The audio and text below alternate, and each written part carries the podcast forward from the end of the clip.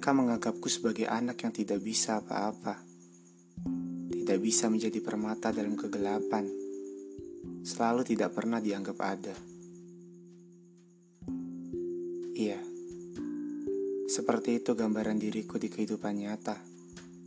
Seorang manusia yang tumbuh dari luka. Aku tidak pernah mendapatkan kasih sayang dari orang terdekat. Lebih-lebih keluargaku sendiri. Aku tidak tahu kenapa.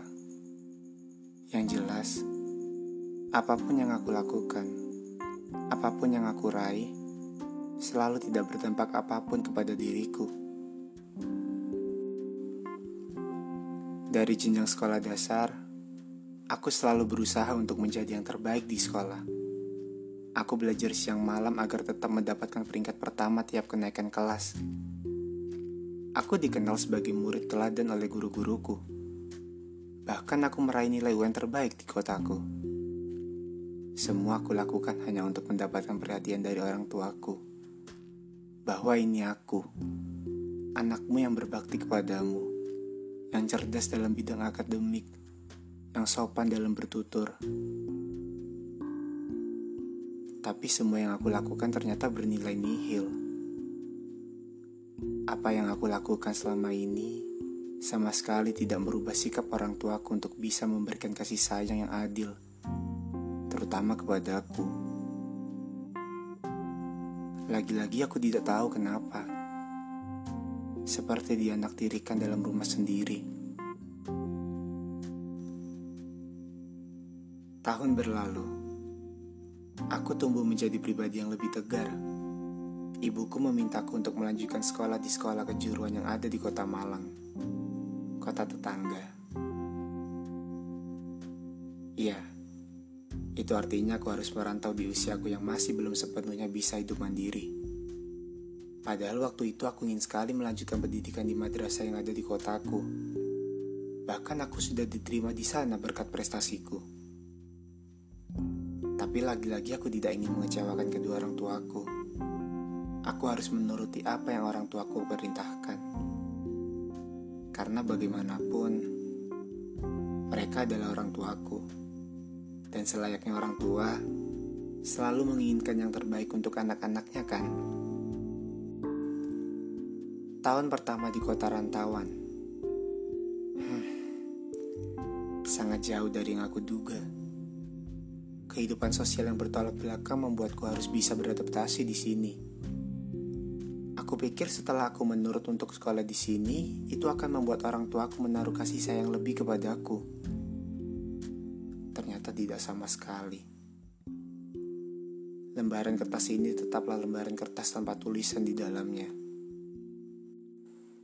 Selama di sini aku tidak pernah bercerita mengenai apa pun yang aku alami. Semua berjalan seperti tidak sedang terjadi apa-apa. Padahal aku sangat membutuhkan kedua orang tuaku waktu itu. Berapapun uang yang mereka kirimkan, aku berusaha untuk tidak meminta lebih. Meskipun kurang, tapi aku harus bisa mengaturnya agar cukup untuk satu bulan ke depan. Cukup untuk makan pagi dan malam. Enggak jajan juga enggak masalah. Yang penting aku tidak minta uang tambahan ke orang tuaku.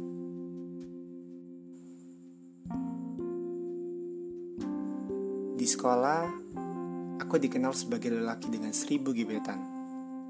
Terdengar berlebihan, tapi aku tidak menampik, karena memang itu kenyataannya. Setiap kelas paling tidak ada satu gebetanku. Bahkan aku punya gebetan kakak kelas. Shh, jangan bilang-bilang, hanya kamu yang tahu ini. Playboy banget ya aku. Aku melakukan ini bukan tanpa alasan. Karena aku ingin mencari pendamping hidup yang mau diajak ke jenjang yang lebih serius. Barangkali ada. Hingga akhirnya aku bertemu dengan malaikat yang cantik sekali. Dia ramah, tapi sedikit malu-malu. Namanya Humaira. Aku sebenarnya udah kenal dia sejak kelas 10. Tapi cuma sekedar kenal. Gak pernah ngobrol dan baru kali ini aku ngobrol dengan dia. Dia manis. Seminggu setelah kenal dengannya, aku merasa ada yang berbeda. Baru kali ini aku kenal dengan perempuan yang bisa buat aku percaya bahwa ternyata dunia masih ada untuk orang sepertiku. Aku merasakan kasih sayang darinya, yang bahkan aku lupa kapan terakhir kali aku disayang oleh kedua orang tuaku sendiri. Semesta, terima kasih atas pemberian berharga ini. Hidupku kembali.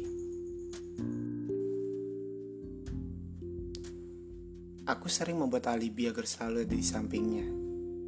Waktu itu bulan Ramadan. Aku minta tolong untuk dibangunin sahur. Karena aku nggak bisa bangun kalau hanya mengandalkan alarm dari handphone. Kamu tahu, dia sampai telepon hampir 30 kali hanya untuk memastikan aku benar-benar udah bangun. Sebegitu pedulinya dia sama aku hingga ngorbanin waktu sahurnya hanya untuk bangunin aku. Dia baik sekali.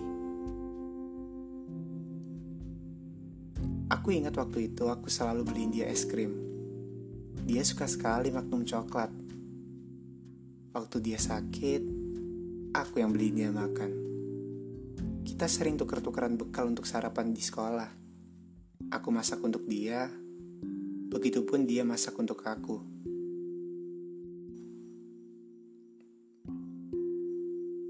Hari itu adalah hari istimewa untuknya. Dia berulang tahun Aku membuat kejutan kecil-kecilan untuknya. Hanya ada aku, dia, dan sepotong kue yang makin melengkapi hari bahagianya. Sederhana memang, tapi begitu bermakna. Aku memberi dia Al-Quran. Gak mahal tapi bisa menemani dia setiap kali dia merasa sedang tidak sejalan dengan dunia. Aku menatap matanya. Dia menangis di hadapanku. Katanya, ini adalah pertama kalinya dia merayakan hari lahirnya. Dan yang merayakan itu adalah aku.